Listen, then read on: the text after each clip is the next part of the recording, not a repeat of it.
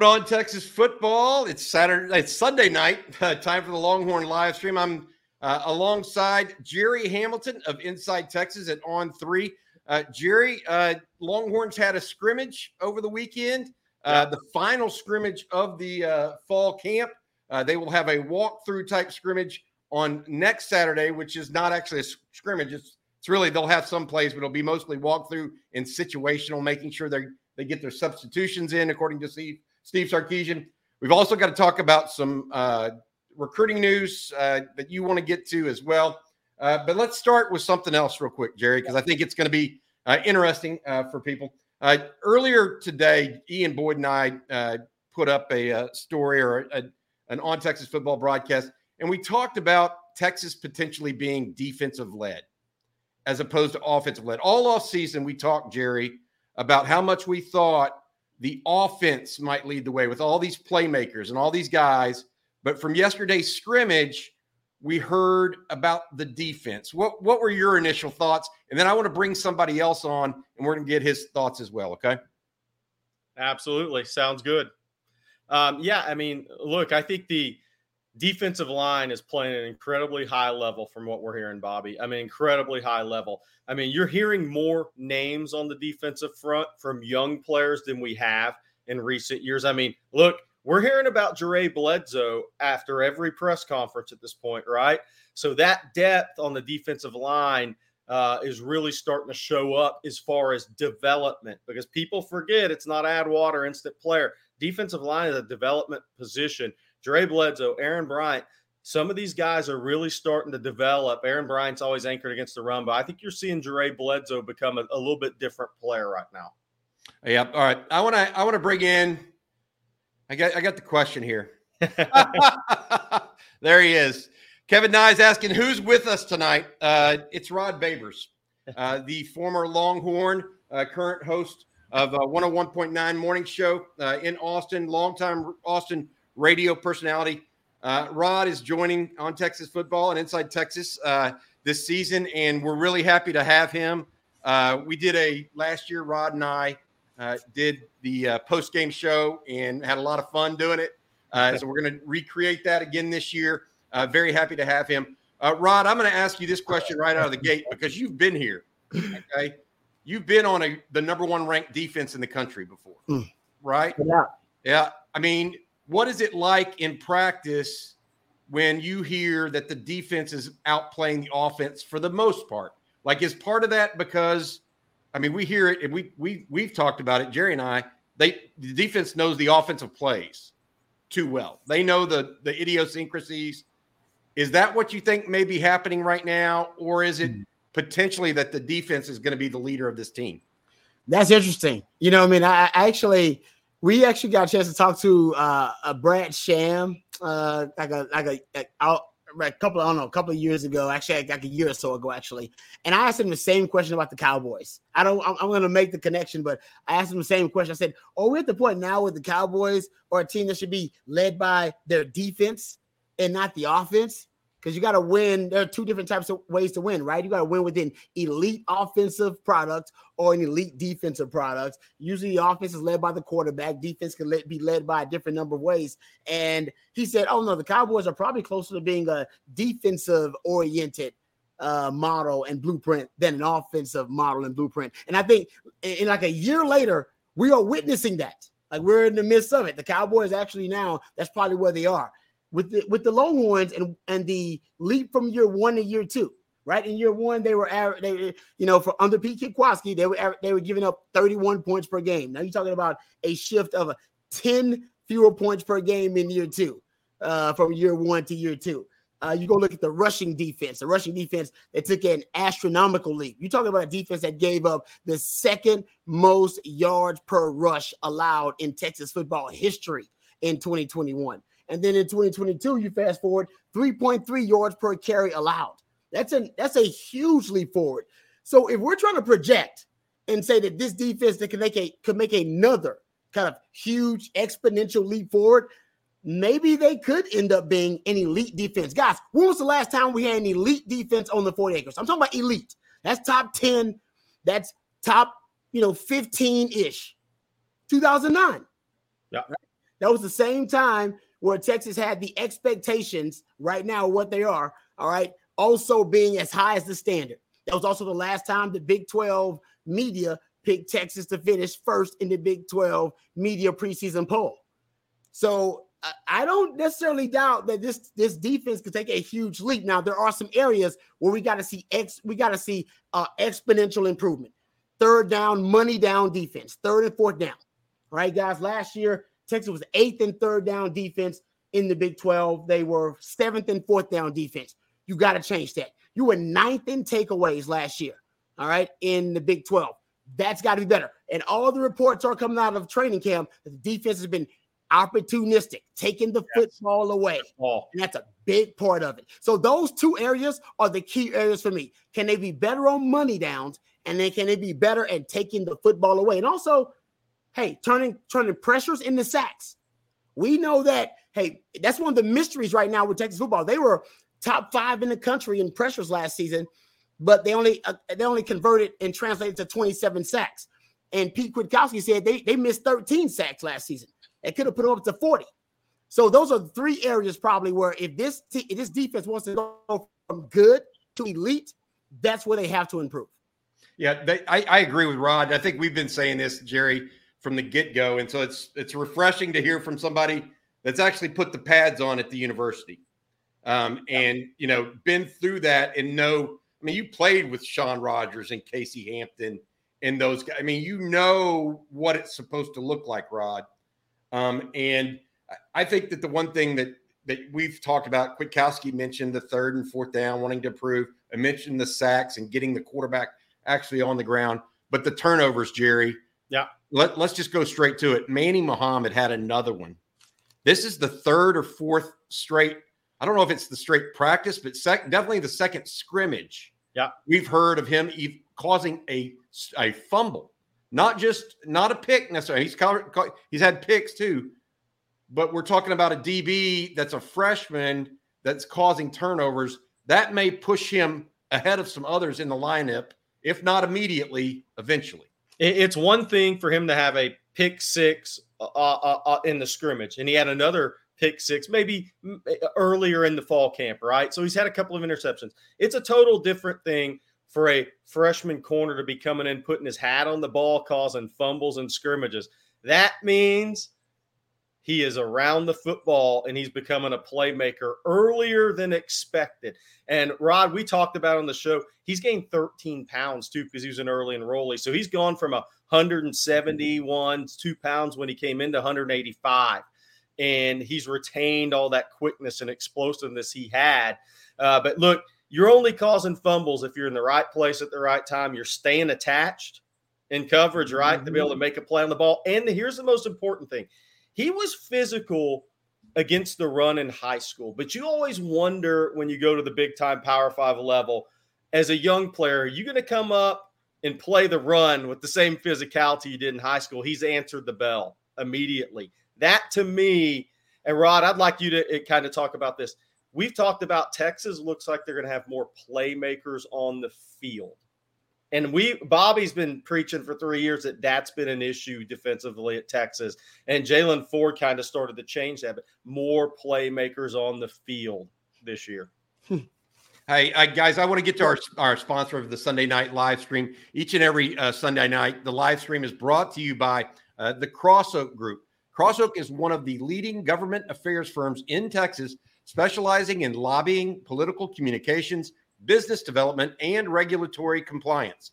These days, government finds ways to impact near, nearly every aspect of your business. With decades of experience ranging from the State House to the White House, Cross Oak Group helps its clients hedge risk and protect and grow their bottom lines. Uh, to learn more, go to www.crossoakgroup.com. Uh, we appreciate their uh, sponsorship of every Sunday night's live stream. Right, Jerry, I want to pitch to you real quick because people are asking some recruiting questions sure. uh, right now. Let's let's go to this one first. Huh. It's it's a question slash comment. I'm smelling a commitment Waco way in a few days from Jesse Lachico. That's obviously talking about uh, Kobe Black, the cornerback out of Waco Connally. Yeah, I think look, Texas remains in a really good spot for Kobe Black. Uh, A&M's tried to cut into that lead. I just don't think it's happened based on my my intel. Justin Wells was by the school last week. I just feel like Texas remains in a really good spot. The whole key coming down the stretch here, these recruitments, uh, is look, he's he's going to commit before December. We've we've been saying that. That that sounds great. You're seeing all these kids start shifting. Dominic McKinley September 1st, Kobe Black. These guys aren't going to wait until December. Um, so we're going to see what happens with Kobe here. The big thing next for me is does he make a LSU official visit September 9th? Or does he end his recruitment before that? We're going to find out here, I would suspect, here in the next week or so what his plans are. Uh, but for Texas fans, I think they have all the reason in the world to still feel confident there. I want to say thanks to Ty Watts for his uh, super chat here. Uh, he has a question down below. he has a question down below, guys. Uh, Jerry, staying with you, do you see Colin Simmons making an Harold Perkins type impact as a freshman? Perkins, obviously the uh, LSU guy that uh, from the Houston area that just went nuts at times in pass rush scenarios as a true freshman for the Tigers. Yeah, I'd love to get everybody's opinion on this one. I say yes because he's a midterm enrollee.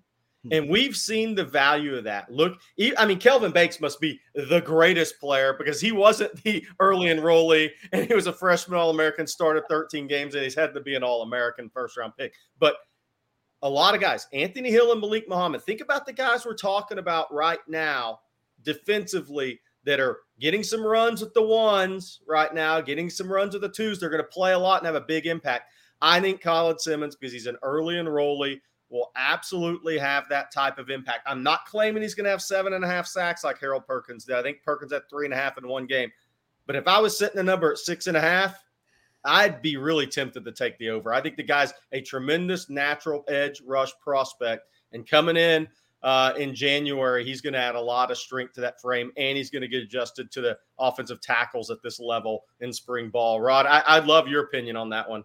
Yeah, I, I love what you said earlier though about trying to get you know these playmakers on the field, right? Yep. Back in my day, they called them ball hawks. Yep. Now they have a technical analytical term. They they, they they talk about great havoc players and havoc plays. This is basically uh, interceptions, PBUs, tackles for loss, sacks, you know, forced fumbles, those types of plays. Last year, Jaylan Ford actually led the Big 12 in havoc plays. He was a yes. he was basically wreaked more havoc than any other defensive player in the Big 12 last season. Strangely enough, in 2021, Texas was last in the Big 12 as a team, as defense in havoc rate. So their defense was basically non-disruptive. They created no havoc right. at all, but they led the Big 12 in 2022 in havoc rate because Jahdae Barron was also top 10. DeMarvion Overshown ended up being top 10. And I've, it's always been my belief, guys. I played with these guys. I played with Nathan Vasher, who's tied with Noble Doss for the all-time lead in interceptions at Texas. I played with Derek Johnson and Michael Huff. Listen, I was a good player, technician, uh, great fundamentals, great technique. I was not a ball hawk. There are certain guys who, who play on defense who believe that they have a right to the football. That, that it is it is programmed ever since they've been playing in junior high or they were playing in little league. They actually believe the football is mine when the football is thrown or when a, and, and a ball carrier has the football. And I truly believe you can you can get better at that sense, but some guys just want it naturally. From what I've heard about Malik Muhammad, he might be one of them guys. He just goes for the ball. The ball is his top priority. I my, the player was my top priority. I had to defend the player. That was my job, my responsibility. Some guys go above and beyond their job and their responsibility, and they go get the ball. That sounds like Malik Muhammad to me. That sounds like Anthony Hill to me. And those are the guys you got to make sure they're on the football field. Well, that probably led Bobby in the Jalen Catalon comment of some sort. He's one of, yes. That's exactly what I've been talking about. Is yep. um, you know, that's the type of playmaker I'm talking about, Jerry. The ones that yep. make eh, I don't call them havoc plays, but I get what they're talking about. They're talking about sacks, yep. negative yardage, turnovers. Yeah, uh, force whether that's a forced fumble or a, or a uh, interception my, my take on that is that Catalon adds to that secondary a guy that's got three years starting experience and is a he's he's known for that. I yes. mean that's that's his mo, right? I mean, and so I, I I'm a real big believer in, in playmakers slash havoc plays, whatever you want to talk about, because ultimately they're plays that affect the outcome of the game. Uh, I do want to say something. I'm, t- I'm speaking here with Rod Babers we're welcoming Rod tonight in to On Texas Football for the football season uh, and uh, beyond with us here alongside Jerry Hamilton. I'm Bobby Burton. Uh, also, want to mention, guys, y'all mentioned DeMarvion Overshown last uh, just now, Rod, in your comment.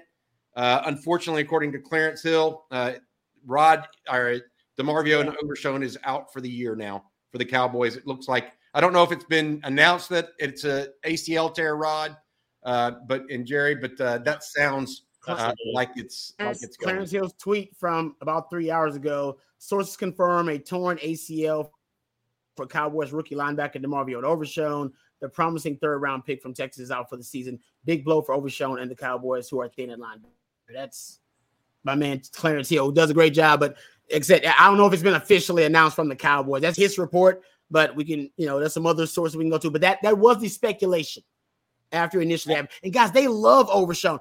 The, the reports were that the Cowboy he, he wanted to be called Agent Zero, and they told him he had to earn it. So that was kind of his mission to earn being being the number zero again. And guys, I saw him break down the huddle after pregame warmups of one of the Cowboys preseason games. I was a rookie in the NFL, guys. I can't tell you how rare that is. I was a fourth round pick. I mean, Rod's breaking up there a little bit, guys. Uh, we're gonna see. We're gonna see what if he comes back on here. Uh, AS eighty five guys has a drinking game that we may need to uh, uh, worry about here, Jerry. Anytime someone uh, says, "Let me say this," or just to be clear, Jerry saying he knows where he wants to go. Justin saying roster, because that is the way Justin says that. Uh, Blake agreeing. Anyone interrupting another person, see y'all in the hospital. We are imperfect by the very, um, very uh, level of it. Hey, Matt, do you mind calling Rod on the phone uh, and uh, getting him, telling him that uh, his uh, computer lagged out on him uh, there? And Jerry and I will take it from here. AS 85. I'm not going to do that because I would end up in the hospital if that happened uh, tonight. There is no doubt about that. Um, hey guys, let, us look at this real quick. And Jerry, you tell me what you think of this. Micah Hudson has not committed to Tech yet. What does that mean to you? I mean, we've heard, oh well, he hasn't committed to Tech. Does this mean that he's going to all of a sudden like Texas more? Does it mean he just wants more attention? What does it really mean, or do we even know? Yeah, and uh, I don't think we truly know. I, I, think there's been some chatter that he could want to wait to announce at the Under Armour All America game the first week in January. I'll say I'll say this, um, like I've been talking about every prospect. That sounds great, but th- as this recruiting process moves along, maybe Mike is the one guy that does it. Because I, I will say this, um, I don't think Tech's in a position to force the commitment. Right? I mean, I think there's a difference there if you're about to commit to Georgia and they're sitting there with the number one ranked class and they got 25 commitments, that's a different game you're in. Uh, I don't think Tech can force Micah's hand from their perspective, nor should they try. That would be bad recruiting in this scenario. Um, but you know, we'll, we'll see what happens uh, with uh, Micah Hudson. But look, Texas has remained in contact. Uh, they've never stopped contacting Micah Hudson. Neither have a lot of out-of-state schools, and including Texas A&M in state as well. I think he'll show up on some campuses this year as if his timeline remains the same. Uh, so we'll see what happens. But I can tell you this: every day he doesn't commit the Tech is is a uh, a day Tech fans get more worried because they know the longer this recruitment plays out, um, the better it is for the competition because they know which school has the X on their back, and it's the Red Raiders in this one. Got and it. By the way, Stephen Houston asked, you know, is Rod going to be on the show regularly? Uh, Bobby, I'll let you address that. Yeah, absolutely. Uh, we're, we're happy to have him. He's going to be on multiple times a week at different shows, hosting some, uh, guest and expert some, uh, et cetera. We're really happy to have him uh, with On Texas Football and Inside Texas. Uh, we thank him uh, for being part of the team. Uh, he's happy to be here, we hope uh, and we'll get going. Hey, Rod, I want to bring you in on this one because you were actually a special teams guy. Okay. Okay. Yeah. How special teams looked through fall camp? The one thing I would tell you is I was out there at practice, and Joti Camillus, the new special teams assistant that they brought in, the former uh, NFL guy, he had an attention to detail that I hadn't seen uh, because there was just actually an extra guy out there coaching the returners while B- Banks was handling the kick uh, or the punt coverage team. right? And so yep. it was a different look. How much do you think y'all had great special teams back then? Just just for the record, great special teams. Mm-hmm. How much of it is is players as opposed to coaching when it comes to special teams? Because we've seen Texas not be very talented and have kind of mediocre special teams because the guys weren't fast enough. They weren't getting down fast. You know what I mean? What what what is your take on that? Because certainly the roster is better now than it was just two years ago. Yeah, I think honestly, I have come to believe that it's about dedication and priority, emphasis by the coach. Remember, guys, one of my early years at Texas, we had we played North Carolina State. I, I was going to bring that up. I'm glad you did. exactly. We had three. Uh, was it three kicks blocked? If I'm not mistaken. Three punts blocked in the same game. Yes, guys. After that, Mack Brown completely changed our practices. Everything changed. We started to devote. I want to say we probably devoted three more to four more periods of practice to special teams alone after that and, they were quicker. They were probably little five minute increments. They weren't long periods, but he made sure that we covered every element of special teams. And then Coach Akina came in, and Coach Akina was like Jeff Banks, and he believed in best players should play on special teams. Like don't don't put it out there with all all of our backups and it's a depth thing. No, no, no. Your best players they should play special teams. And he made it almost a it was almost a camaraderie thing that you know, if hey, you you almost earned a badge of honor to be able to play on special teams, being one of those guys, even offensive guys. So I think it's a culture thing, and I think it's more about dedication and about emphasis. We had a lot of talent, but man, that that North Carolina State game changed everything for Mack Brown. And then we right, we became one of the best special teams units in the country year after year because of that. But it was because he emphasized it and he dedicated a ton of time to it. Yeah, I, I think that emphasis in, is one thing. My question there, and Scott, thank you for your uh, super chat. I did not see a question attached to this, Scott. So if you have one, please put it back in the chat, and Matt will bring it up for us. Our producer, Matt Hutchison, behind the scenes right now, helping us get through this. Uh, uh, uh hey, hey uh, Bobby, I've got to, I've got to take a question. Somebody wants to know about Alfred Collins. Uh, he, he had a good scrimmage again. Jerry. look, oh, uh, Alfred Collins continues to play really well. Um, it is his contract year. Um, I couldn't be more excited. I hope I'm finally right. how how many how many years have you predicted the Alfred Collins breakout season? Since the uh, interception against Colorado. hey, I I will say let's let's talk a little bit about the scrimmage yesterday and yeah. what we've heard because I think this is a good time to share with people. Jerry, you you haven't been on since that. Um, we got the more more recruit rec, uh, reports yep. last night and into the morning and even some this afternoon.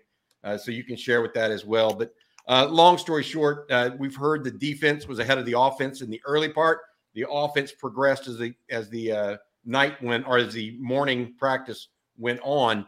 Uh, we heard there were some turnovers. I think four was the number. We heard two interceptions two fumbles. I don't, I don't, I can't tell you that number is hundred percent or whatever. But the probably the biggest thing, and I, I mentioned that this afternoon in in a in a, uh, a video here and on Inside Texas. The biggest thing that not only myself, Jerry, Justin Wells, and Eric Nahlin of Inside Texas uh, all heard no major injuries. I mean, let, let's be clear. I mean, we can talk all day until we're blue in the face about how good this player is. Player X, Alfred Collins or Jaray Bledsoe or Manny Muhammad. Cedric Baxter, by the way, apparently had a, a really, really probably oh, his yeah. best scrimmage yet uh, it, on uh, Saturday. You, you put all that together, though, and if you start losing players because of injury along the way, those count and they add up. And by the end of the season, you're looking at, you know, you know, you're looking at most of your second team starting instead of being full ready. And uh, the Longhorns, if they they have big plans this year, uh, but the health of the team uh, is probably priority one in my opinion. Uh, at least getting out of out of uh, Bobby. And I want to add to your point. We already know because Sarkisian said it multiple times. This is the most physical fall camp Texas has had because they have depth. Now. They feel like they can withstand injury. So he's talked about having a more physical fall camp. So knock on wood, we all need to knock on wood. The fact that we haven't ha- heard about those major injuries, that's a really good sign because this has been a more physical camp. I mean, bottom line, I mean, Sark said it. They have more depth. Uh, they know they can be more physical up front in these in these practices and scrimmages. And um, look, the one thing we do have heard is that Jalen Catalon, they've held him out of both. I think that's smart. Uh, he's pretty much on a day contact, off a day contact. And there's no need for him to play in these scrimmages, guys. I mean, I, I I will say this. I mean, there's just no reason for him to play. They need this guy 100% healthy for Bama. Got it. I uh, want to take some time and get to some other super chats here real quick. Uh, Steve Hampton, thanks for that. I don't see a um, I don't see a question attached, but I will get to it when we see it. Steve, thank you very much. Uh, this one's from T super chat.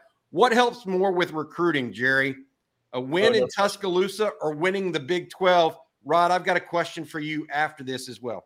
Uh, beating Alabama, no question about it. I mean, look, I, I'm not trying to be mean. The goal is I'm not stealing Matthew McConaughey's lines, right? The goal is to win the conference. Then the dream is, you know, the next thing, right? That's a goal. But we're talking recruiting here.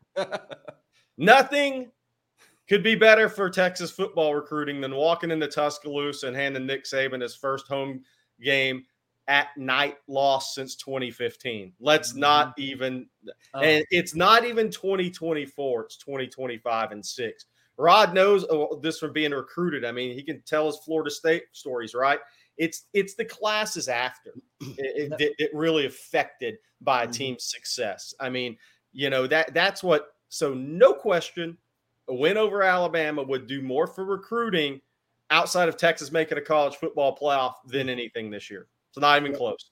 My history tells me the same thing, but Rod, I got a question for you in this category. You agree with that 100%, or are there caveats to that? I, I am gonna throw a caveat out there. I like as it. As long as as long as it's not an implosion, you know, throughout the rest of the season. Right. Like, Notre Dame, like Texas beats Notre Dame. Yes, yes, exactly. We're assuming you lose to Alabama, but it's a tight loss. Fourth quarter, you know, comes down last two, three minutes, and then you're like TCU last year, right? You lose, you don't win the Big 12, but you're still in conversation to yep. be in the national title game, right? And to be in the college football playoff. So, yeah, as long as they don't melt down and have an implosion down the stretch and collapse on themselves like a dying star. We're, yes, I agree with Jerry. Yeah. Okay. Yeah. so that's a good point. Yeah. yeah. No, that's fair. That's exactly because we're thinking that it'll just continue on, right? Uh, King me with a question that uh, I think is good. Any starters losing their jobs before the Rice game? If y'all could have heard me, Rob, uh, me, Rod, and Jerry before we went live, we were actually talking a little bit about this. Okay. Yeah and it was at cornerback, where uh, you know, look, Ryan Watts is getting pushed, Terrence Brooks and is getting pushed. They're all getting pushed by one another. Yeah, Texas right now has four corners that can play. Hmm. Four. Now there have been times they hadn't had two. So, so I mean, they, they not that not that they were bad, just they weren't as good. As. Are as, you including Jahdae Barron in your four? Is Jahdae part of your four? No, no. They like this Gavin. They like Gavin Holmes too. They like Gavin Holmes, Wake Forest champ. Yeah, yeah. And so Rod, you know, that's the one that we're looking. I mean, is Ryan Watts a potential there? Is he? He's definitely a starter at boundary, but they're cross training Brooks and Muhammad at, at boundary as well. Yeah. Maybe they go. Maybe if they play an Ohio State that has four guys that can fly, that are jets maybe, and they don't have to respect the run as much. Maybe they do something like that. But I don't know King me other than uh, DJ Campbell. We've talked about that uh, a lot. The right guard. He apparently is taking over at right guard ahead of Cole Hudson. Yeah. Uh, have the coaches made that decision? We don't know, but DJ Campbell for about the last week and a half has gone in with the ones every time. Uh, now Cole Hudson has rotated in, but it's been DJ uh, Campbell first. Other than that, I'm not sure of any other starters that we're kind of on watch for right now, guys. Y'all agree with that? Anybody? Jerry? No, I agree with that. I, I, I want Rod's perspective on this. So you got four really good corners, hmm. and practice is one thing, right? But then you have the scrimmages when it's really yeah. live. But how much of this do you think comes down to when the season starts. Is it how who is it consistency versus playmaking? Do the guys who are just going to make the plays slowly take over, and that happens in the games, guys? I mean, mm-hmm. that's kind of my question at the position, how it's going to shake out. Yeah, no, I'm with you on that. That's a good point because I always said, like, you know, I'm a technician. Right. That's what I did really well. I was a tech.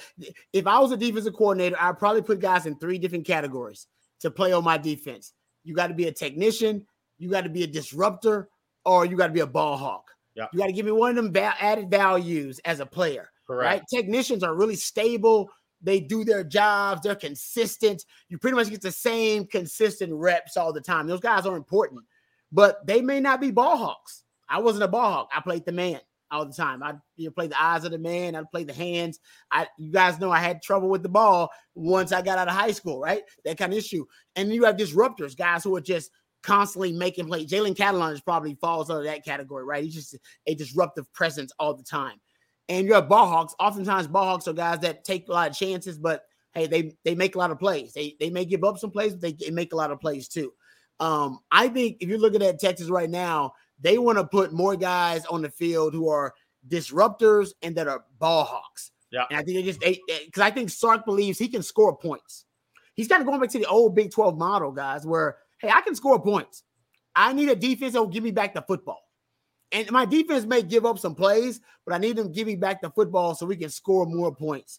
And it's almost what Oklahoma did. Oklahoma's defense, as we know, it struggled in the Big 12 at times. Um, after Bob Stoops, it struggled in the Big 12, had a tough time regaining its identity, but they still kept winning Big 12 titles. Why? Because Lincoln Riley was dialing up an offense that kept scoring a lot of points. Yeah. And I think Sark's looking at that saying, hey, I got great quarterbacks. I can score a lot of points. That's a recipe to win the Big 12. The recipe to win the college football playoff is another thing altogether, which he talked about big humans, speed outside. But to win the Big 12, Lincoln Riley pretty much showed you, you know, great quarterback play, great offense. You can go on defense if you want to, but pretty much that's that's been the the, the model that works more more consistently than others. Gotcha. All right. I uh, want to say thanks to our sponsor in a second, but first I want to read this one. Uh, Steve Hampton, this is really nice of you. I just want to say thank you to Rod for giving us the type of play that had passion and intensity that I believe has been matched by none. Thank you for all your fantastic play. Uh, that is uh, from Steve Hampton. Thanks, Steve. Yeah, you know what? You know what's awesome, a lot, brother. I want to say means a lot. something about that. Rod's been the same. It carries over from play to what you see tonight. I mean, that's the story. The first time I met Rod, the energy was there. The, he, the energy has always been consistent with Rod. That's why I'm so excited to be a teammate of his. We got a lot of, we got a, we got a bunch of fun stuff planned, man, and we're gonna have a blast with this. Hey, We're gonna, Rod, get, we're gonna get Rod. Hey, we're gonna get Rod breaking down recruits. We're gonna have a lot of fun with this guy. Hey, J- Jerry, Jerry discovered Rod B, man. Uh, nobody gave nobody gave Rod B this first uh, good scouting report and evaluation before Jerry Hamilton did it. So hey, it's, it's full circle, baby, full circle. Hey Rod! circle. ca- Hey Rod! Rod came out back when the assistant coaches would show up when when kids committed at the press conference. That doesn't happen anymore. I believe Tim Brewster was there. Am I right? Hey, you damn right, Tim Brewster. Because I was there too. yeah, the- I call him the Ric Flair of recruiting. That's Tim Brewster, baby. Now it's with Dion. Now he already he- he's a mercenary for real. Yep. All right, well, let- hey guys, let's say thank you to our sponsor. Uh, the Sunday night live stream is brought to you by our friends at the Cross Oak Group. Cross Oak is one of the leading government affairs firms in Texas, specializing in lobbying, political communications, business development, and regulatory compliance. These days, government finds ways to impact nearly every aspect of your business. With decades of experience ranging from the State House to the White House, Cross Oak Group helps its clients hedge risk and protect and grow their bottom lines. To learn more, go to www.crossoakgroup.com. They are, a political communications, lobbying, business development, and re- regulatory compliance business that focuses on helping your business. Once more, that's to learn to learn more. Go to www.crossoakgroup.com. Rod, I'm going back to you uh, on this one now. Here, okay? Okay. Let's go with this from uh, Poke Casino. Hook 'em, Rod. Over under Ooh. first three games. Ooh. Defense, six turnovers, 10 sacks. This Wow. going up every time. Oh, Who and then Rod, who's your breakout player on offense and defense? six turnovers and 10 sacks. One of those games is Bama. and we're going over under on these. Oh man, you got to rack up against Rice then. Um, okay. Unless Jalen Milroe ends up turning the football over, which he's he has a tendency to do. Okay, how about this? Because they have been getting a lot of takeaways in practice, and they haven't necessarily. I don't know about the sacks. Like we don't we don't get those mm. types of reports about how the sacks is going. So how about this? I will go over on the takeaways. Oh wow! I'm gonna go under on the sacks. I'm gonna go under on the sacks because I haven't heard. But but the take guys, I've been all I've been hearing is they taking the football away. That's all I've been hearing is that they're making plays on the football, whether it be Jerrin Thompson making plays on the football, Malik Muhammad making plays on the football. And I know that Sark is emphasizing that. He's talked about it multiple times. They were ninth in the Big 12 last year in takeaways. Guys, matter of fact, they have the same amount of takeaways in 2021 and in 2022. Yeah. Even with the even with the improvement, they had 14 takeaways, I believe, in both years. So that's something they've been thinking about uh, in the offseason. Like, hey guys, we, we we improved our pressure rate. And usually in football, as a football theorist, pressures, more pressures leads to more takeaways and more sacks. But it didn't for Texas, Yep. which is strange. Like they, they so something's off. They got to solve that mystery. And I think they've been working on it hard in the offseason. So I'll go with that. I'll go with over on the takeaways. They've been, and Jerrin Thompson, when I when he when he talked to the media, he talked about taking the football away and doing more, you know, study about you know pre get pre pre snap analysis about diagnosing plays. I think the guys are getting to the cerebral part of the game now, where they've been entrenched and they've been in a system and Right. they've been familiar with the system for now two or three years. And now you have the you have the luxury to start digging into the cerebral part of the game when it comes to this this structure of this system and what you can do within it. When you can work outside the lines when you have to be inside the lines of the system. Guys like Jerrin Thompson know that. I think that's why you're going to see some tour takeaways this season. That's what I'm hoping anyway. So I'll go there because the Who's your 12 who's your breakout who's your breakout player on offense and defense? offense has got to be AD Mitchell man. It's coming all I'm hearing is AD Mitchell's the guy Yeah. Um, I can't say. I mean, JT Sanders already had a breakout year. Um, you know, Xavier Worthy is Xavier Worthy. Jay Jay Witt, Jay Witt. Seems the obvious choice is AD Mitchell. Every practice report we hear is that that guy is consistently beating one-on-one coverage. And in the season, we expect him to get a lot of one-on-one coverage. You're going to double X-Man. You're probably going to double JT Sanders. Those are the obvious proven commodities. You're going to take them away. And then we expect Jay Witt, AD Mitchell, Isaiah Neyor, guys like that to get one-on-one coverage and just have to beat it consistently. And he's the guy that's been reportedly beating it consistently uh, in practice and in training camp. What about on defense? Mitchell. What about on Uh, defense? That one's interesting, man. That one's interesting. Um, I want. I, I'm with Jerry. I would love it to be Alfred Collins. I, I think that'd be amazing. That'd be a beautiful thing. Um, right? I mean, I'm hearing good things about Alfred Collins. I'll go elsewhere. I, I hope it's him. I'll go elsewhere. I don't think Jerrin Thompson's had a breakout year just yet. Like he hasn't. I mean, he's been consistently uh his trajectory, his developmental rate and track have, Football. I think, been going a positive direction. But has he broken out yet? Have we had a breakout year from Jaron Thompson? This year, I'm hoping he has a breakout year. Jay Barron had a breakout year last year, in my opinion. He made a lot of crucial plays, big games, critical moments. Um, we don't know who's going to be the field corner. Ryan Watts, not sure about him, but he's more of a technician. I think on somebody who's evolving their game and the cerebral mental IQ part of the game. I'm gonna go with Jerrin Thompson. Other than Alfred Collins, who we all hope, as Jerry puts on the sunglasses, that is Alfred Collins. We all hope it's him. And by the way, a healthy Jalen Catalon helps more play possibilities come the way of Jerrin Thompson, I believe.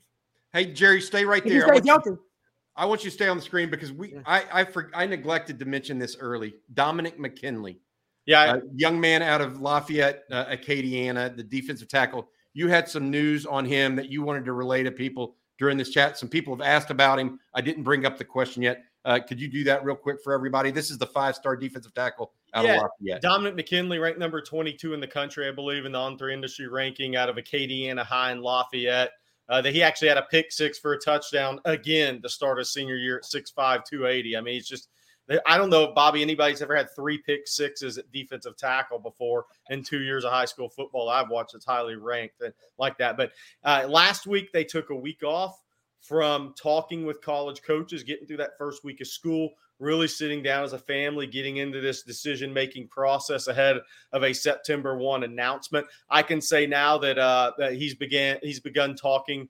Uh, to colleges again, and that includes Texas and Oklahoma, uh, so that they're back making contact with the college coaches as they get through this uh, final here a uh, few days before that September 1 decision. I think Texas is right there in it. Um, I think Oklahoma, because of Todd Bates, is right there it. I think Ohio State's kind of a wild card because he does like Larry Johnson.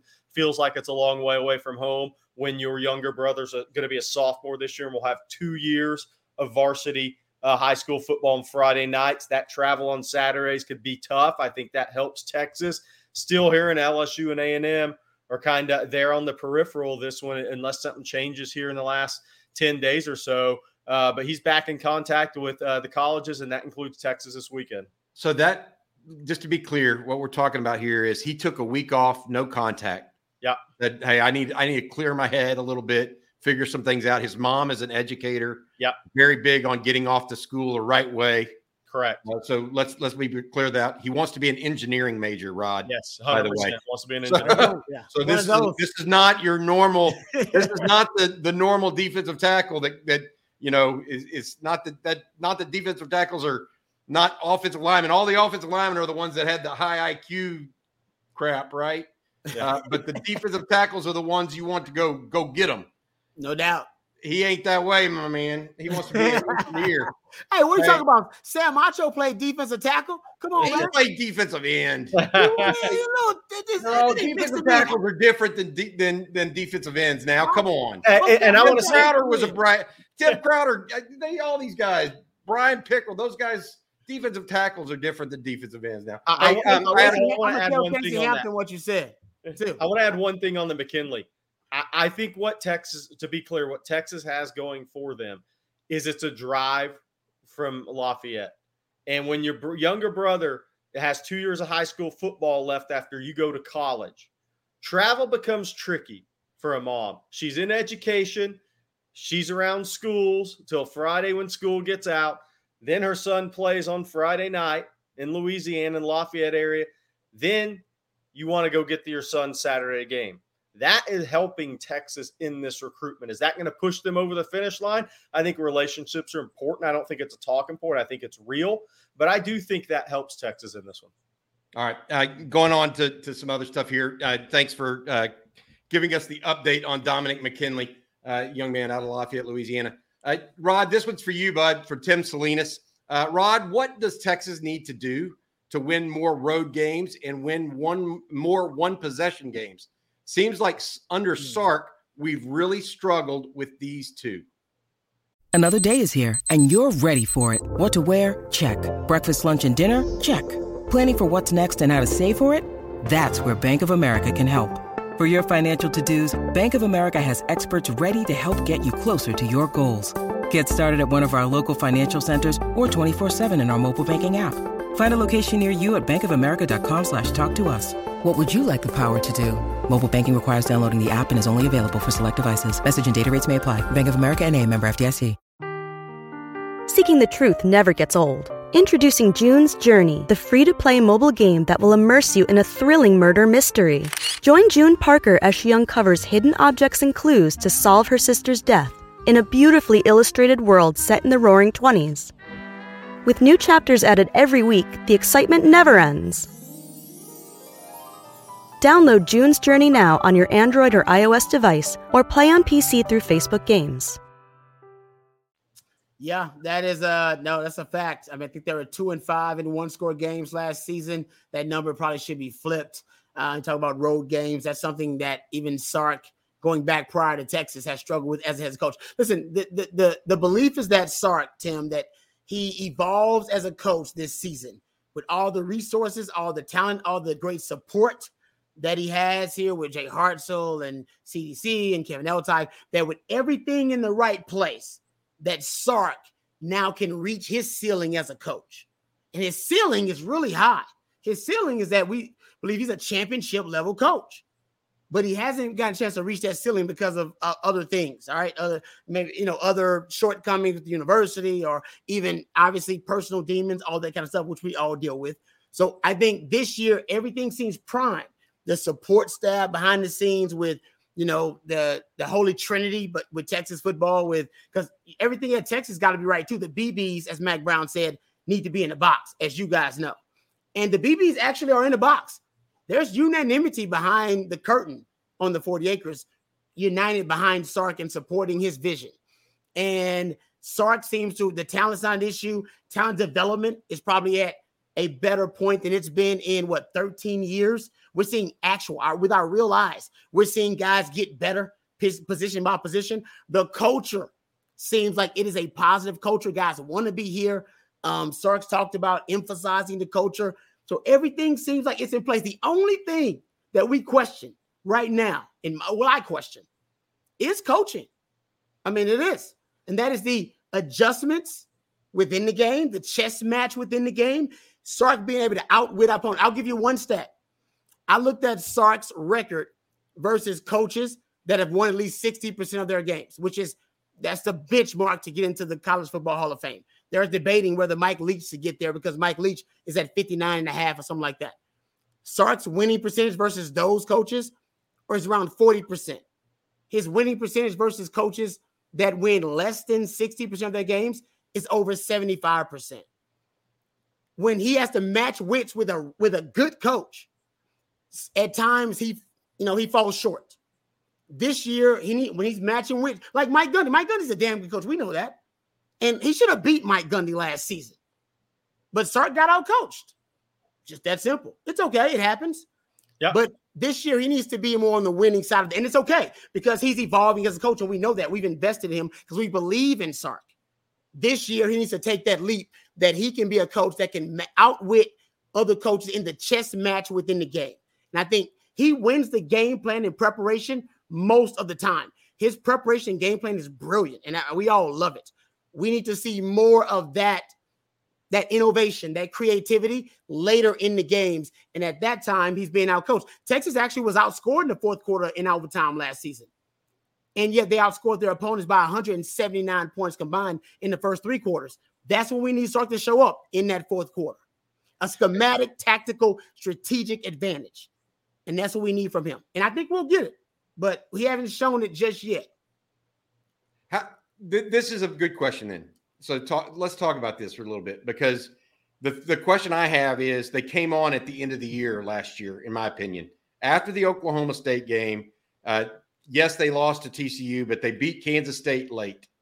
They beat Iowa State late. They beat Baylor late, right? They started.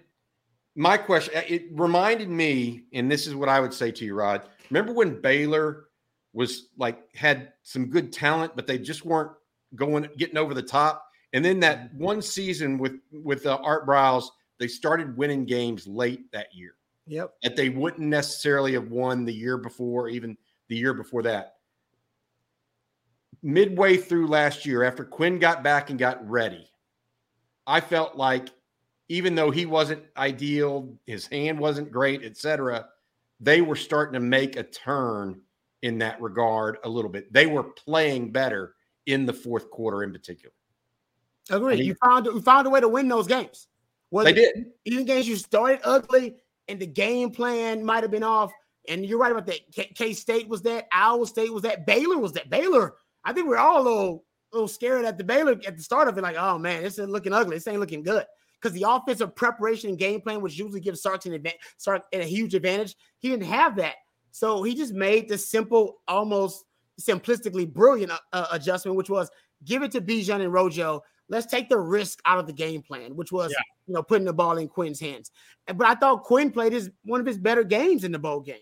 I thought he looked really good in the bowl game. I don't, I don't think he was a problem in the bowl game. So I'm with you. I think we saw strides. I think we saw Sark find a way to win games, but without Bijan and Rojo, because that's why that's how you won the Baylor game. That's how you won the Iowa State game, right? Just leaned on Bijan and Rojo, and that's fine. You you you couldn't do that in the Alamo Bowl, and we saw the result. So I need to see him have a have a have a have a an adjustment or a counter within the game that gives his team a tactical, schematic, you know, strategic advantage that is not simply let's just give it to Bijan and Rojo. You damn right. Uh, well, and I th- uh, here's my question: better playmakers around Quinn this year, deeper receiver core. Um, I I'm of the opinion that's really going to help Sark and Quinn. I, Rod, we haven't talked about this, but one of the things last year, you know, the, when the quarterback wins, sometimes he gets too much of the credit. When he loses, sometimes he gets too much uh, uh of the fault for that. But he didn't have guys making plays for him. Talk about that as a corner. A receiver has to sometimes go make the play for the quarterback. And Quinn, too often mm-hmm. times this year, didn't last year, didn't have somebody go and make a play for him. He had to make every play at the position through the air. Not to JT Sanders, but even they didn't get to use him down the field as much because they just didn't have the personnel for that. But kind of talk about that, Rod. How much do you think that could help Sark and Quinn this year to have receivers that are making, making maybe going to make more plays for them? Yep, I totally agree with you, and, and I think that's the optimistic view is that he Sark will have more built-in solutions to problems now within the offense. Yes. Yes. Offensive line is going to be better in pass protection because you now have higher upside. You bring back all the starters, but also you're going to infuse that offensive line with higher upside talent behind them in the rotation. Yep. JT Sanders is going to be better. X Man, he had a regression last season. Straight up. Let's just admit it. I love me some Brennan Marion, but from a developmental standpoint, X Man regressed. Probably with a hand injury. And I've heard in practice, he's back, and that's great. Uh, so I'm with you. Now you got the receivers even if there's a remember last year the third receiver you really couldn't figure it out after Isaiah it right. could have been Casey Cain. that really didn't work out for you. Uh, you had the Iowa State Tarique Milton, Iowa State transfer. He made some plays, but that wasn't consistent enough. Now you have no doubt at all. You have solutions built in at wide receiver. AD Mitchell, Isaiah Neyor's back healthy. Johntay Cook, a young Johntay Cook is ready to go. DeAndre Moore, whatever it may be. So I'm with you. I think now Sark is going to have an easier time finding solutions to problems that are presented by the opposing team. And and Quinn Ewers, one more year in the system, guys. That's big. Man, the familiarity now. Like, how about this? I, I just don't. When I actually was watching some film on, um, you you told me I was watching some film actually on Malik Muhammad a little bit and William Roberson a little bit. And one of the things I actually wrote down in my notes, make sure I get it, about William Roberson was you he's his suddenness. He's yes. sudden, right? It, it, everything about it. He, he, plays offense, defense, everything about him is a, is sudden. And she's like, well, what does that mean? That's kind of a scouting term. Oh, he's a sudden player. Sounds really cool. What does it mean? It means he's decisive. Yes. It means that he he's not thinking from snap to whistle. He's just it's muscle memory. He's reacting. It's instinctive. Those guys, and it's why everything seems like he's just on real, like he's he's on it immediately. And some guys a little bit smoother because you can almost see them processing as they go. Not with him, everything seems immediate. And with Quinn, he talked about how he's not thinking anymore, how everything now seems it's smooth, familiar, and it's immediate, especially those automatic checks and those those fail safes within the offense, those checkdowns. He's got that automatically now. And I think his process now is going to be a little bit better. It's going to speed up. He's going to be more comfortable. So there's no telling where that developmental track will lead Texas's offense. If he's fast tracked and he's like, and it, it really starts going off for him and the light goes off and he starts essentially making that offense his own offense, guys, that offense for Texas can be scary, especially the passing game. Um, but if he's still, you know, still struggling a little bit and still figuring out things and we still see growing pains, that's fine because he hasn't played a lot of football in a long time. So that's good. But I think when he's fully comfortable, when he's fully weaponized in this offense, yep. guys, it's going to be scary because there's no way for you to solve all the mathematical problems that Texas offense can present to a defense. Z from the T, guys, been missing your voice on the radio. Rod, uh, listened every day from Houston. Thank the Lord you're here with the best team. Uh, we appreciate uh, you guys being That's here. And thanks, Z from the T. hey, uh, this is a good question. I want to get in from Blake Bowman, uh, Bobby, Jerry, and Rod. If Quinn has a Heisman caliber season, not necessarily win, but in the conversation, is Texas a national championship contender? Uh, I would have to think so because that would mean they're probably going to be the Big 12 champ. And as long as they don't get blown out by Alabama and they maybe they win, maybe they lose, but then they go undefeated or lose one in the Big 12. It's a possibility. Yeah, I think uh, I'm lean more to. Well, I guess you're technically a national title contender, but I would lean more to playoff. You know, getting in the playoffs, and are you actually Fair. contender? We need to see what Georgia looks like with a new offensive coordinator and quarterback um, because they still have a big personnel advantage. We need to see Michigan should have their best team they've had. I don't care if they lost to TCU in the playoff last year. They got 12 NFL. They got 12 upperclassmen with NFL draftable grades, not count, counting an underclassman this year. They could have 15, 16 guys drafted. This should be Michigan's best team. So I don't not saying I want to put Texas there, um, but I think if Quinn has that type of year, are you in the contention for the, to be in the college football playoff? Yes, without knowing what's going to happen at USC uh, uh, uh, and and everything like that. I think we all want Quinn Ewers to be entering the NFL draft, next NFL draft. Yeah, that would mean his draft stock is really high. Exactly. His draft stock is really high because he played really well. Now there's Heisman finalist well, hopefully. But I'm I'm with you know I'm with Bobby. I don't think he's in that conversation if Texas underachieves, right? If Texas underachieves, then that, I think they're going to blame that on Sark, and they'll probably end up coming back to Quinn somehow. Um, so I think that if, if he's in the Heisman conversation, that means Texas is meeting expectations. And this year, the expectation is you're the best team in the Big 12.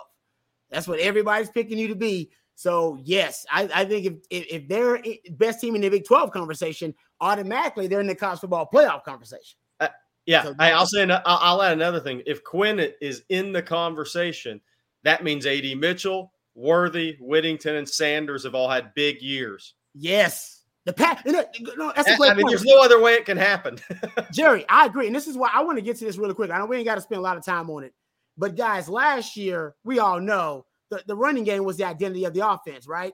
Put some Bijan on it with a side of Rojo, and it'll cure all of the the ills of your offense, no matter what they are. This year, it does seem like to me, if you're going to build the identity of the offense around its strengths, your strengths are in the passing game. It's pretty damn obvious. I mean, your weapons, they, they cannot double team all of your weapons. All Quinn has got to do, and the offensive line's got to hold up, but we assume they will because they got everybody coming back and you got a lot of talent there. All you got to do is identify the one on one based on film and game and your game planning who the weaker links on the defense in coverage and identify where the one-on-ones are. And and and nobody, well, not nobody. Sark is one of the better offensive minds in college football and manipulating one-on-ones. Yes. Get a guy, and now they may not always catch it, and Quinn may not always throw it right, but he can get a guy one-on-one. And this year, if you can get them one-on-ones and Quinn knows exactly where it is, I ain't gonna say it's pitch and catch, but I don't see a lot of Texas receivers being being defended one on one by most teams. Alabama can do it. Maybe a, a K State, maybe maybe in Oklahoma, I, eh, but it ain't many teams that should be defending Texas weapons across the board one on one. If you play zone, hell, zone should be just uh that should be pitch and catch for for Quinn Ewers in this system.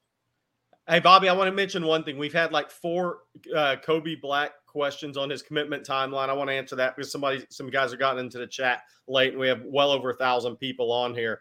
Um, so Kobe Black, Justin Wells, myself, we don't expect this commit uh, this uh, recruitment to go to December.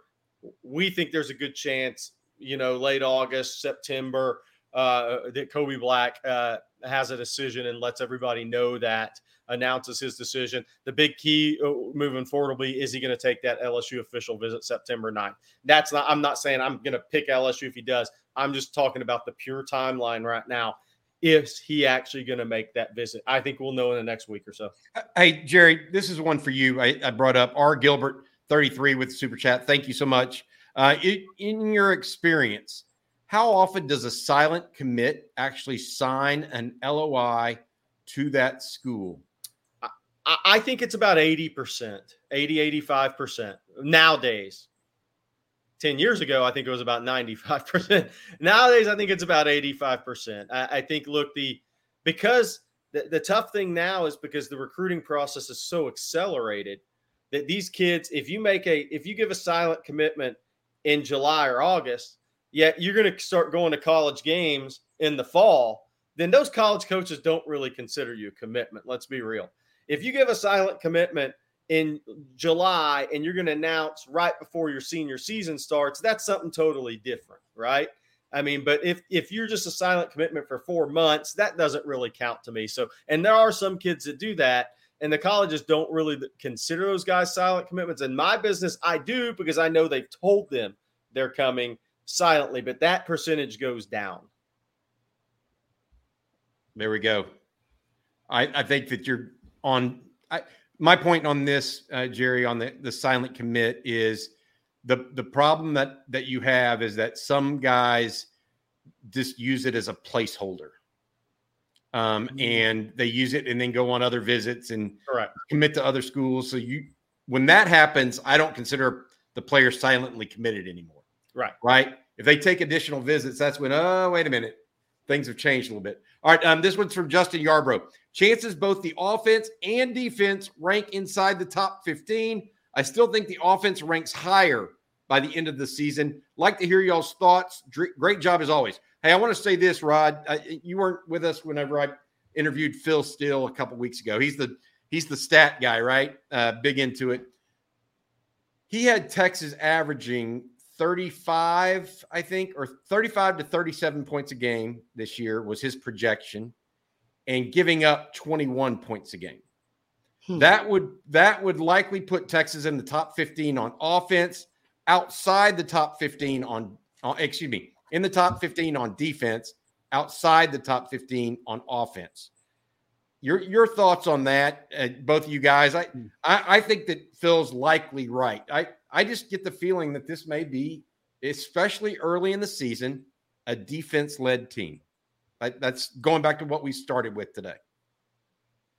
Jay, go ahead. You got it. Yeah. So I, I think early, because I, I really think the Texas offense is going to come down to pass pro this year. I think last year you had the run game, and this year you have a quarterback returning, you have more wide receivers that are talented guys, and you have JT Sanders out there, one of the top two or three tight ends in the country. So Sark's going to attack it in a different way this year, and that puts a lot of pressure on the offensive line to pass pro. So that's really what I think the offense is going to come down to this year, especially when you walk into Tuscaloosa. It's an offensive line game for me for Texas mm-hmm. on the offense. It's not the skill guys. We know that's improved. It's hey, I've got to go to Rod on this one, Jerry. Yeah, I've got to go to Rod on this because this is perfect for Rod uh, from Shannon Hanson super chat. Thank you, Shannon.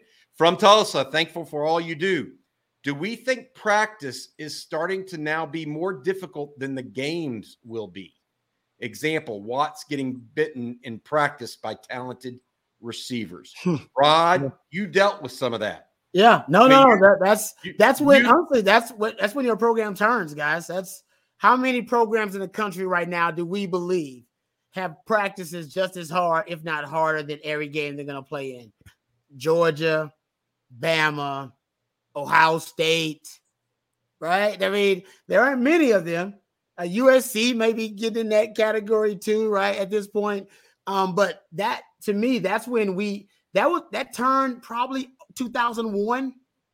That was probably 2001 for us, where we had talent on. We had that's when you get your Roy Williams and your BJ Johnsons and Sloan Thomas on campus. Derrick Johnson's on campus by then.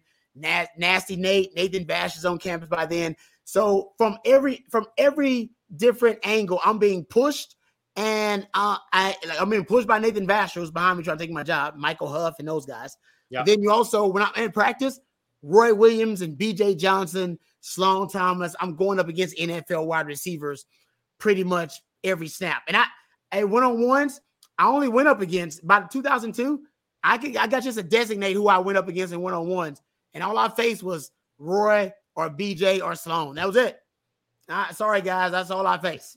I need to, because I need somebody that's going to sharpen my skills. Yep. So they're right about that. Jan's right about that, man. That's I don't. It, there's probably there's less than ten programs in the country. That's right. They can say that. Yeah, less than ten, and those that's, are your college football playoff contenders. Hey, Rod, you just displayed why you're you're terrific on this uh, this kind of broadcast or this kind of forum because that's that that is somebody that went through something that is hard to explain to others um, and and we can't really do it justice so i appreciate you uh, that's just uh, ideal hey, we need to say uh, yeah we need to say thank you to our sponsor uh, one last time tonight. Uh, our sponsor each and every Sunday night is the Cross Oak Group. On Texas Football is brought to you by the Cross Oak Group. Uh, Cross Oak is one of the leading government affairs firms in Texas, specializing in lobbying, political communications, business development, and regulatory compliance. These days, government finds ways to impact nearly every aspect of your business with decades of experience ranging from the State House to the White House.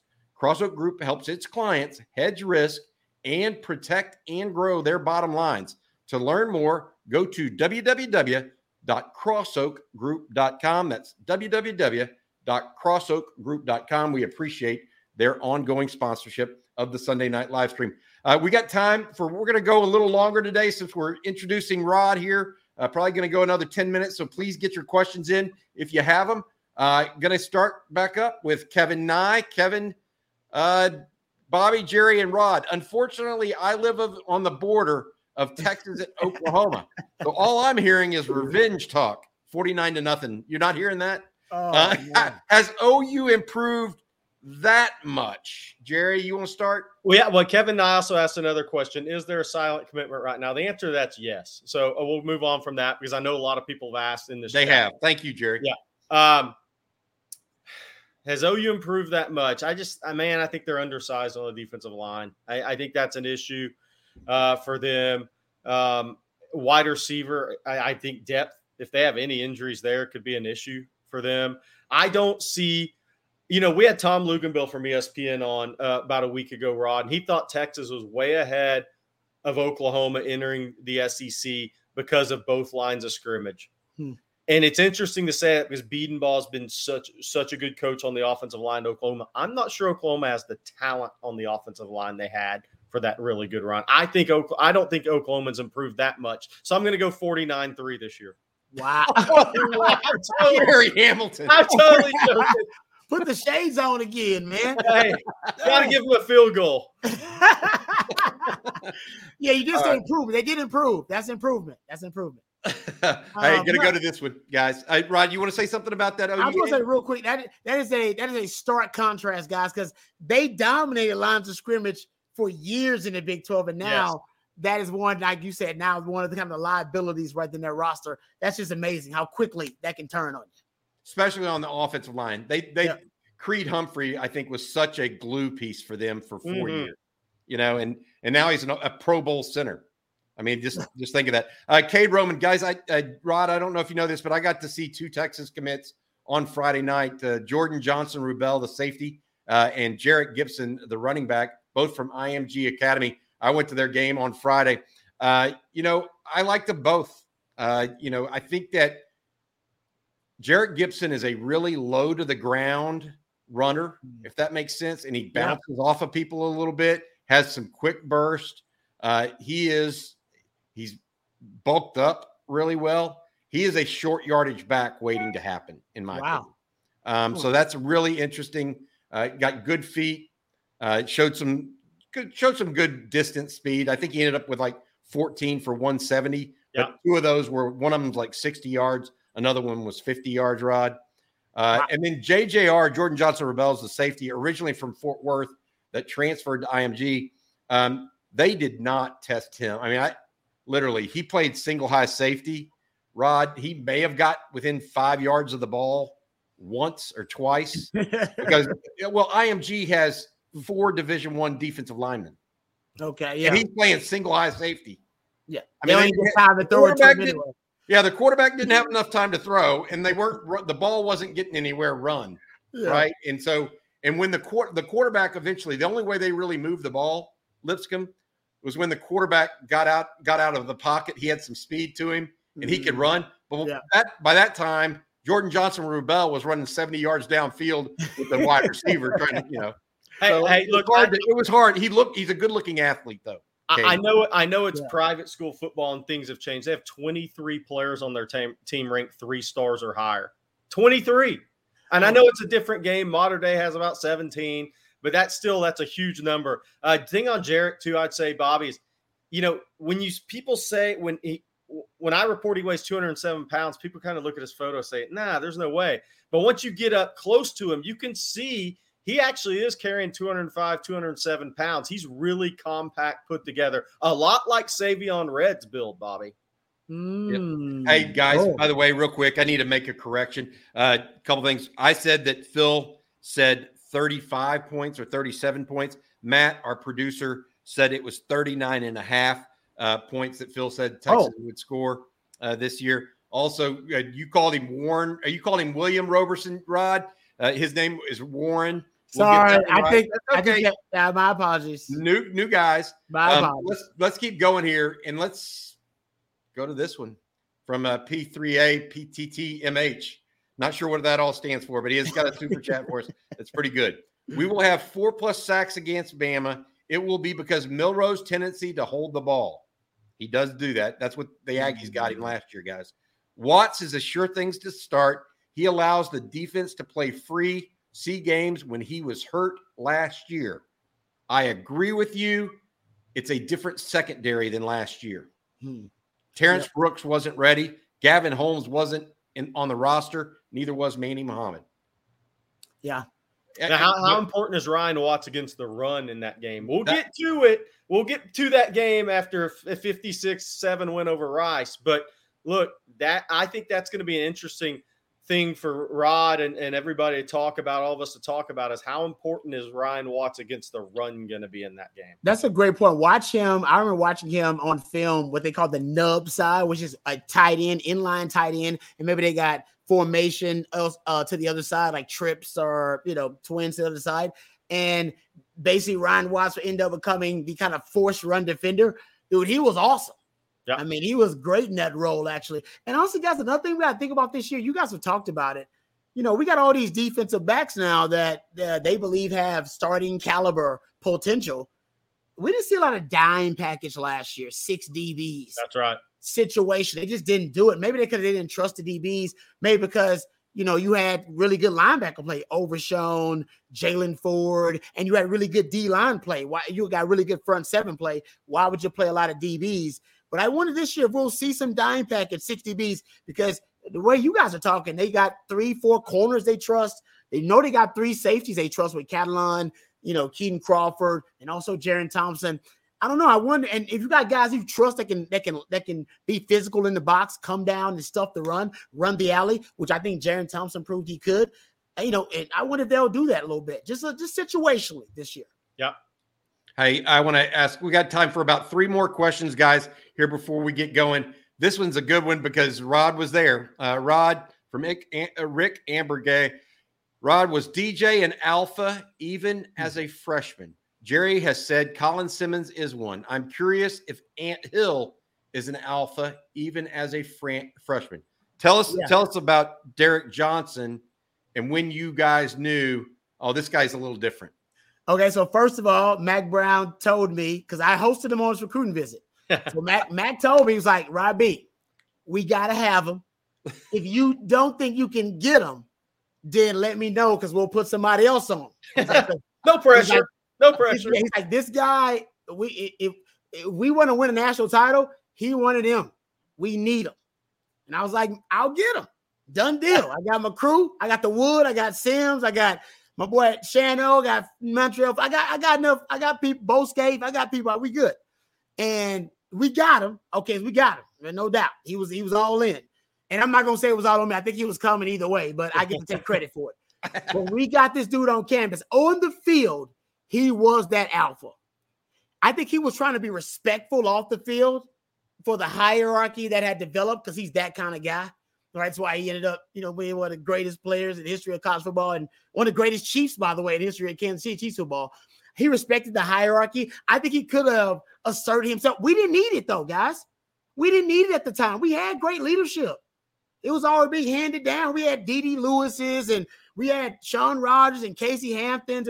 We were we were fine. We didn't necessarily need someone to assert themselves. This year they may need it because they don't have that leadership solidified like we did. They lost Overshown, they lost Rojo, they lost Bijan. They need young guys step up, and you can't lead if you ain't leading by example. So in football, if you ain't balling on the field, you can't be a leader. Nobody's gonna listen to you. You can do the right thing, but you can't be trying to lead others if you ain't leading by example on the field. The reason Derrick Johnson early on became a guy that people looked to, he wasn't doing it as you know verbally, but he looked to for leadership because he came in balling. I'll give you an example. You know, this little his little signature move where he would knock the ball out, the little tomahawk chop. Guys, we started teaching that after he came in doing it. It wasn't something that that they the coaches at Texas taught him. He was doing it naturally. And then we were like, you know, that that actually works. Guys, I need y'all to we got to start thinking about that. Chop it out.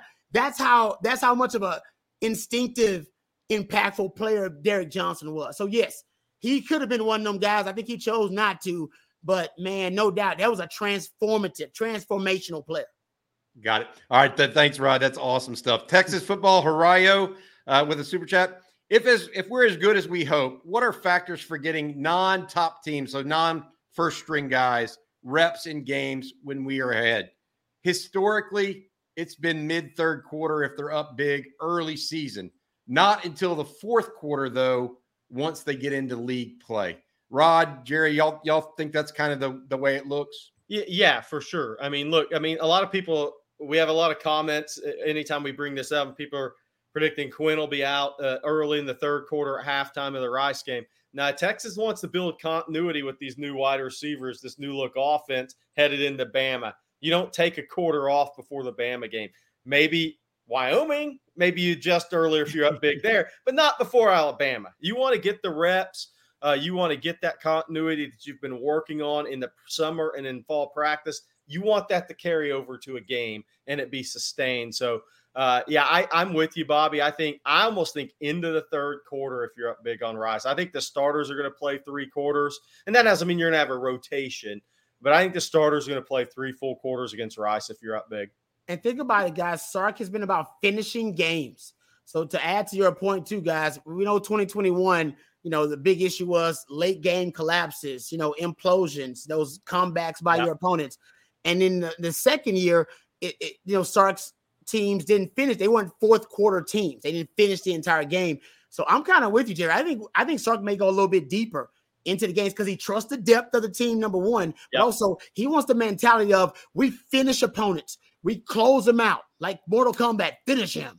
Like we close them out, we finish them, we put our, our foot on the throat, and we we leave no doubt at all.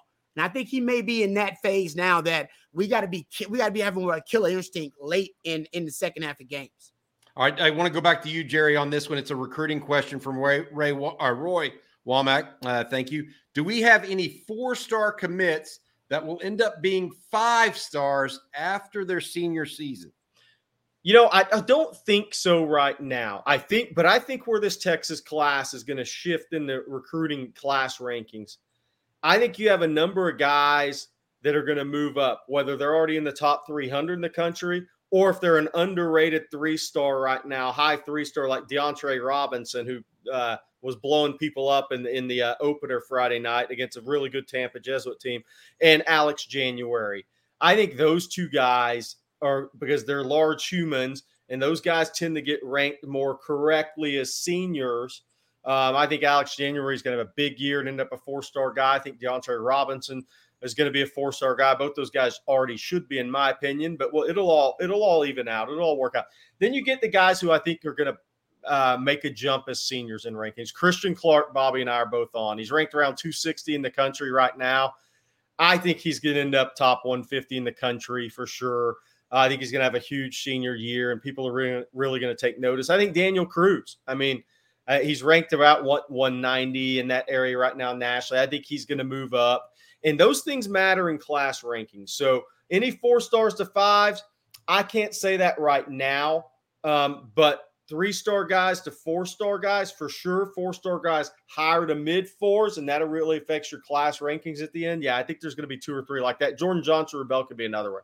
Hey guys, uh, real quick, Rod, for you, have you seen um, have you seen Santana Wilson or any of the uh, recruits that no. Santana Wilson is uh, Al Wilson's son, the former uh, oh, yeah, Pro Bowler. Yes, uh, his, that's his son. He's a he's a corner out of the Phoenix area that's committed to Texas.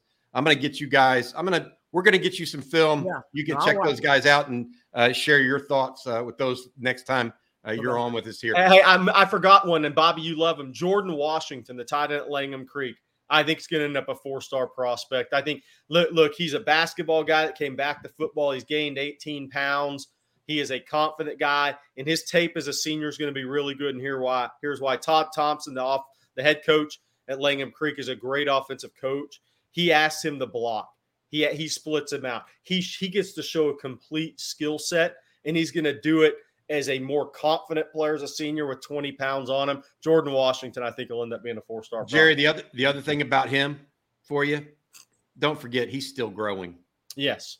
That that's like he's six three and a half, six four, and he's still growing. So he's some guys are tapped out, right? Height yeah. wise. He's not that. Yes. Exactly. he's a Florida high school kid, essentially. Yeah. All right. The C note uh, got 999 here. Hey, Rod, do you does Sark trust Ewers if he sees seven or eight in the box to audible out to a passing play or audible receivers routes? This is a, hmm. I think this yeah. is a valuable question. He's going to have yeah. to trust him or he can't, he shouldn't be playing him, perhaps, because yeah, no, they're going to do that. They're going to stack it against him. And, you know, Sark even describes his offense as an RPO based offense, right? He wants to run as many RPOs as possible.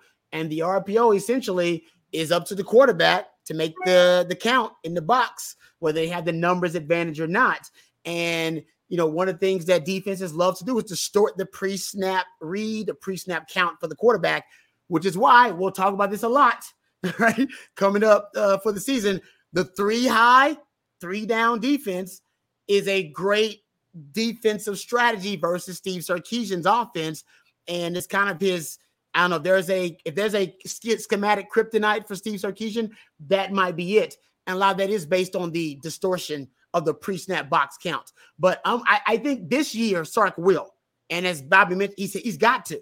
If he doesn't, it's going to make that offense a lot easier to defend if he's not trusting his quarterback to be able to make simple audibles at the line of scrimmage. I think he will trust him with that because the audibles, listen, if they're putting if they're putting eight in the box, they're stacking the box. Stacking the box means more defenders than blockers. If they're doing that, that means you got one-on-one on the outside. It's pretty simple. They can't stack the box, it's a numbers game. They can't stack the box and double team your best wide receivers. So when they stack the box, you check. That means you got one-on-ones and one-on-ones with X-Man, JT Sanders, Jay Witt, Isaiah Neyor, AD Mitchell that seems like a, a pretty advantageous situation to be in. Hey, I, by the way, I want to say this, Bobby. I want to add because we talked about this before. Here's the other part about to add to what Rod said. Sark wants nothing more than Quinn Ewers to become a first round pick. The only way that's going to happen is if he lets him audible out at the line of scrimmage. Otherwise, you can't when you can't tell the NFL he's he's a first round pick if you're not willing to let him make audibles at the line. There's yep. no way you can't fake that or mask that.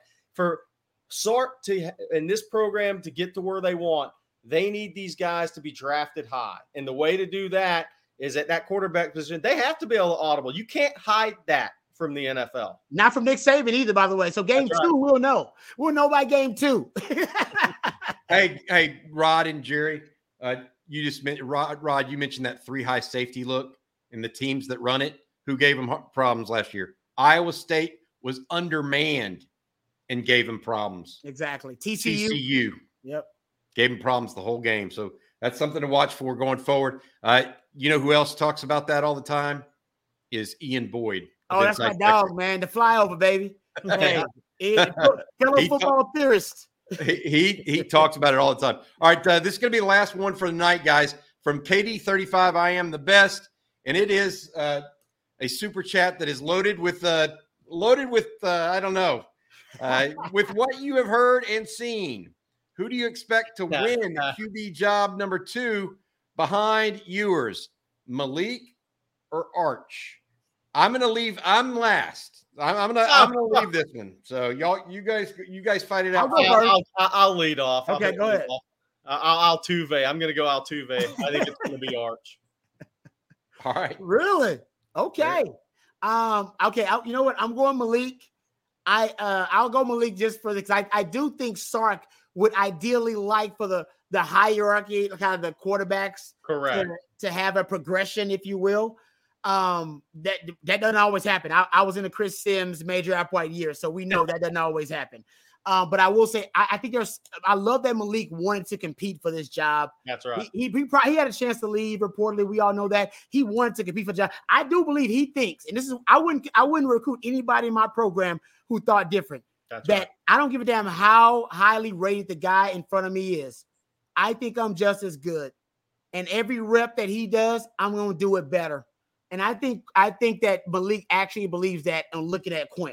And I think he wants to test his skill set against what people say is the highly highest rated quarterback potentially in modern recruiting history. And I would too. I would I, I wanted that as a competitor. I like that about Malik. I'm gonna pick Malik. All right. Uh, I'll I'll go. I I think that right now um, it is a toss up, and it's mm. something that I'm not even sure Steve Sarkisian has decided yet. Wow. Now, maybe he comes. Steve Sarkisian, by the way, guys, and we haven't mentioned this. He goes to the podium tomorrow at 11 a.m. for press conference. I'm guessing that people are going to ask him who is the backup quarterback. Now, he has said early in camp that Malik is getting the time with the twos first, then Arch. We have heard, and, and on Saturday, what I heard was that Malik went out first with the twos. Okay. So, Rod, you and I know, and Jerry, we all know that what that means is Malik is number two right now. How did they pre- how did they play in, on Saturday? We'll see. Uh, beauty is in the eye of the beholder, right? Mm-hmm. And so uh, I think that uh, I'm taking the easy way out and saying I don't know. I'm going to wait for the head coach to tell me. So that's that's how that's going to go. All right. Um, hey guys, this has been an absolutely uh, great start to what we've been doing and want to do here on this channel. Mm-hmm. Rod, thank you so much for joining us. We're ready to keep going. The rest, please like and subscribe uh, for uh, more coverage uh, on the Longhorns. Guys, please visit InsideTexas.com. Uh, that's where Jerry and I are each and every uh, day, all day long. Uh, just $1 for one month at InsideTexas.com. Get a subscription and be in the know like no other at all. Go ahead, Jerry. You had something? I, I just, we've had over 1,200 people at, at, at some points in this chat. We can't get to all your questions. So I always say this we have 8 to 9 a.m. live stream five days a week in the morning. Bring your questions. We'll have multiple live streams in the evenings. Keep bringing your questions. We'll get to them. If we didn't, I'm trying to remember some of these. I'll go back through. We'll get to all your questions on uh, Texas football and recruiting. Um, and we're going to have a lot of shows with Rod uh, in the future. So we'll answer all these questions for you if we missed you tonight. And and also you could use the Inside Texas message boards as yeah. well. So don't forget about those. Hey guys, uh, I want to say thanks to Ty Watts, uh, AS85, Scott Russell, Steve Hampton, T Poke Casino, Tim Salinas, Z from the T. I like that one. R Gilbert 33, Justin Yarbrough, Shannon Hanson may have had the best question of all. I thought Kevin Nye, P3APTTMH, Texas Football Harayo, Roy Womack, C Note, KD35. I am the best. Uh, Rod, I'm going to let you uh, take us out tonight hmm. uh, and uh, say your thoughts before we get going on what you think the Longhorns will do this year. Because th- this is this is a this is your first show. Hmm. You tell us where you think the Longhorns going to end this year. Hey man, I, I usually you know, I'm not drinking the Kool Aid. All right, I, I I try to make sure I'm as realistic as possible. Hey, this year your boy has Texas as a double digit win team. I got him 10 wins and win the Big 12. 10 wins and win the Big 12. One of their losses, though, I do have to K State, avenging that loss in the Big 12 championship. That's how I have it. We'll see if it works out that way. But I'm I'm I'm, I'm on the I'm on the bandwagon, man. I think this is a special year for Texas. Like I said, I, I, everything I'm hearing from behind the scenes, the players and the coaches, everything seems like that it's, it's reminding me of my time on the 40 acres. By the way, we didn't win with Big 12 championship, by the way. we won 11 games and still was a disappointment. So the standard is really, really high at Texas. All right. That's Rod Babers, Jerry Hamilton. I'm Bobby Burton, and this has been Sunday Night Live Stream. Thanks also to Cross Oak, the Cross Oak Group. Those guys have been terrific for us uh, here at On Texas Football. For Rod and Jerry, thanks for watching, guys. Welcome.